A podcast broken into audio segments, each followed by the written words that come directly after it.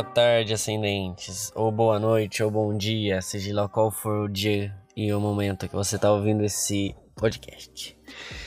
Aqui quem fala é o Gabriel, e nesse momento tão terrível da nossa saúde mundial e crise e tudo mais, eu vou falar mais do âmbito econômico, beleza?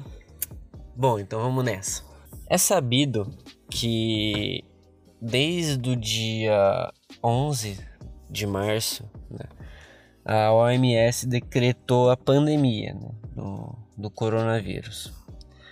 Desde então, alguns bancos centrais e tudo mais vêm tomando alguns certos tipos de medida.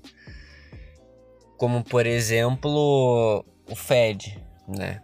Que está comprando as linhas de crédito, está comprando dívidas, também está dando eles estão dando salário para os menos afortunados.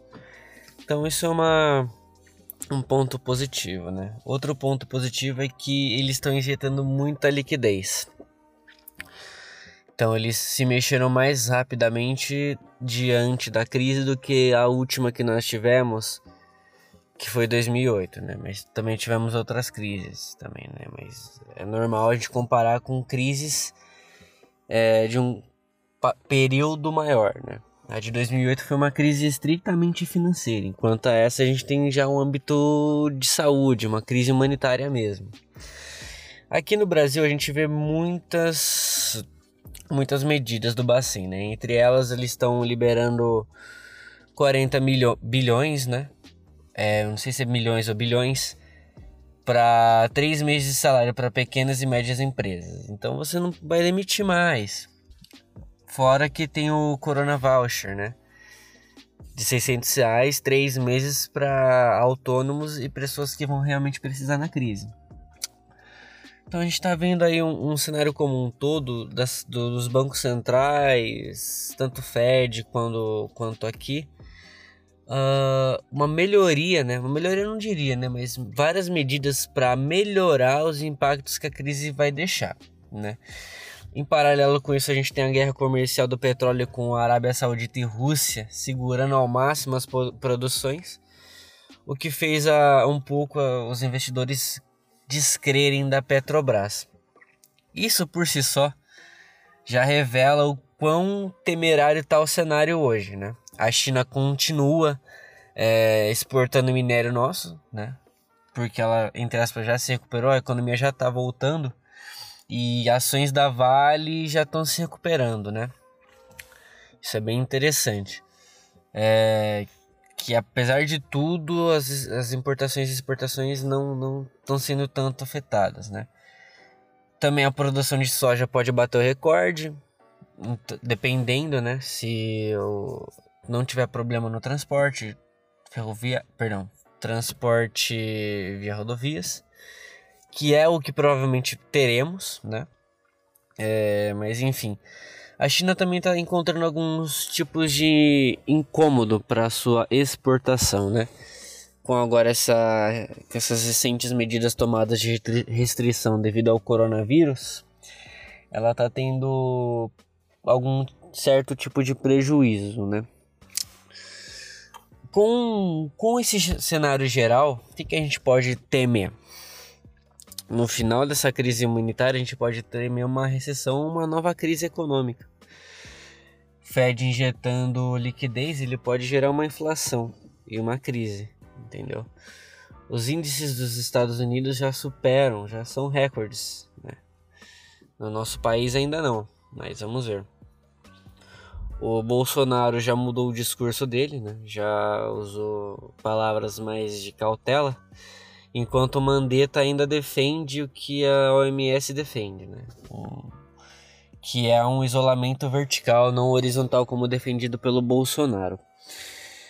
O, o que nós temos hoje para o investidor, lembrando que isso aqui não é uma recomendação de investimento de forma alguma, nunca será, tá? Aqui quem está falando com vocês é um leigo, tá? mas que também está de olho no mercado financeiro. Então, lembrando que não é uma recomendação de investimento. O que, que eu posso esperar do final dessa crise humanitária? Bom, eu posso esperar que provavelmente os governos, devido a essa mudança, vão demorar um pouco, né, para retomar o crescimento economicamente falando. O ministro do ba... ministro, olha, o presidente do Bacen, que é o Banco Central, ele já falou que espera que o Brasil comece a retomada no último trimestre desse ano, para 2021 nós ingressarmos já com força total. Devido às medidas que estão sendo tomadas, né, linhas de crédito sendo compradas, é, agora essas medidas do salário, agora essas medidas do Corona Voucher e todas mais, provavelmente nós podemos ter sim né, é uma recuperação, como disse esse presidente, né. Hoje também a Ibovespa fechou com queda, abriu, né, operou com queda, perdão, ela está operando com queda agora, é, devido a esse sentimento de desconfiança, né, nós hoje temos um patamar de um milhão de investidores na BM3, perdão, IBM Bovespa, e muitos investidores novos, né, o que isso reflete para nós é que as pessoas estão sem saber o que fazer.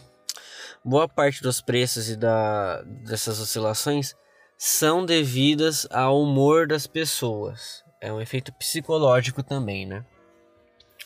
Mais do que mais do que realmente dita pró, propriamente dita da crise, né? São efeitos psicológicos. Então, em tempos de crise, em tempos de crise, cash is money.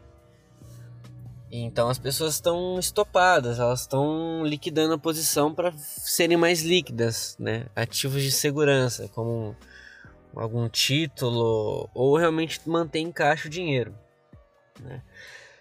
Mas o que eu tenho para falar é o seguinte: quando você vê uma liquidação, você compra o máximo que der. É o momento que a gente está passando. Mas será que a gente não está próximo de uma queima de estoque? Essa é a reflexão que eu deixo para vocês. Lembrando que isso daqui não é uma recomendação de investimento, eu não estou recomendando vocês a ficarem comprados, ficarem vendidos, comprarem ouro, bitcoin, nada disso.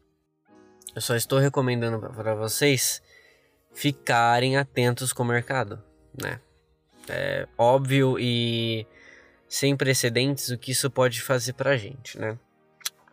Bom, então eu falo para vocês, fiquem atentos, estejam líquidos para as oportunidades. E é isso. Lembrando que não é uma recomendação de investimento, é só o que eu acho que eu vou fazer. Né? Se você quiser tomar uma decisão parecida ou similar, tudo bem.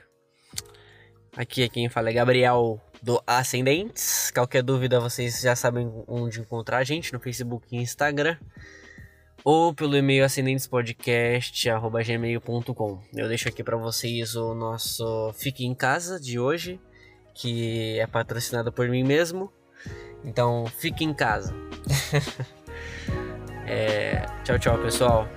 E força para todos nós e isso vai passar.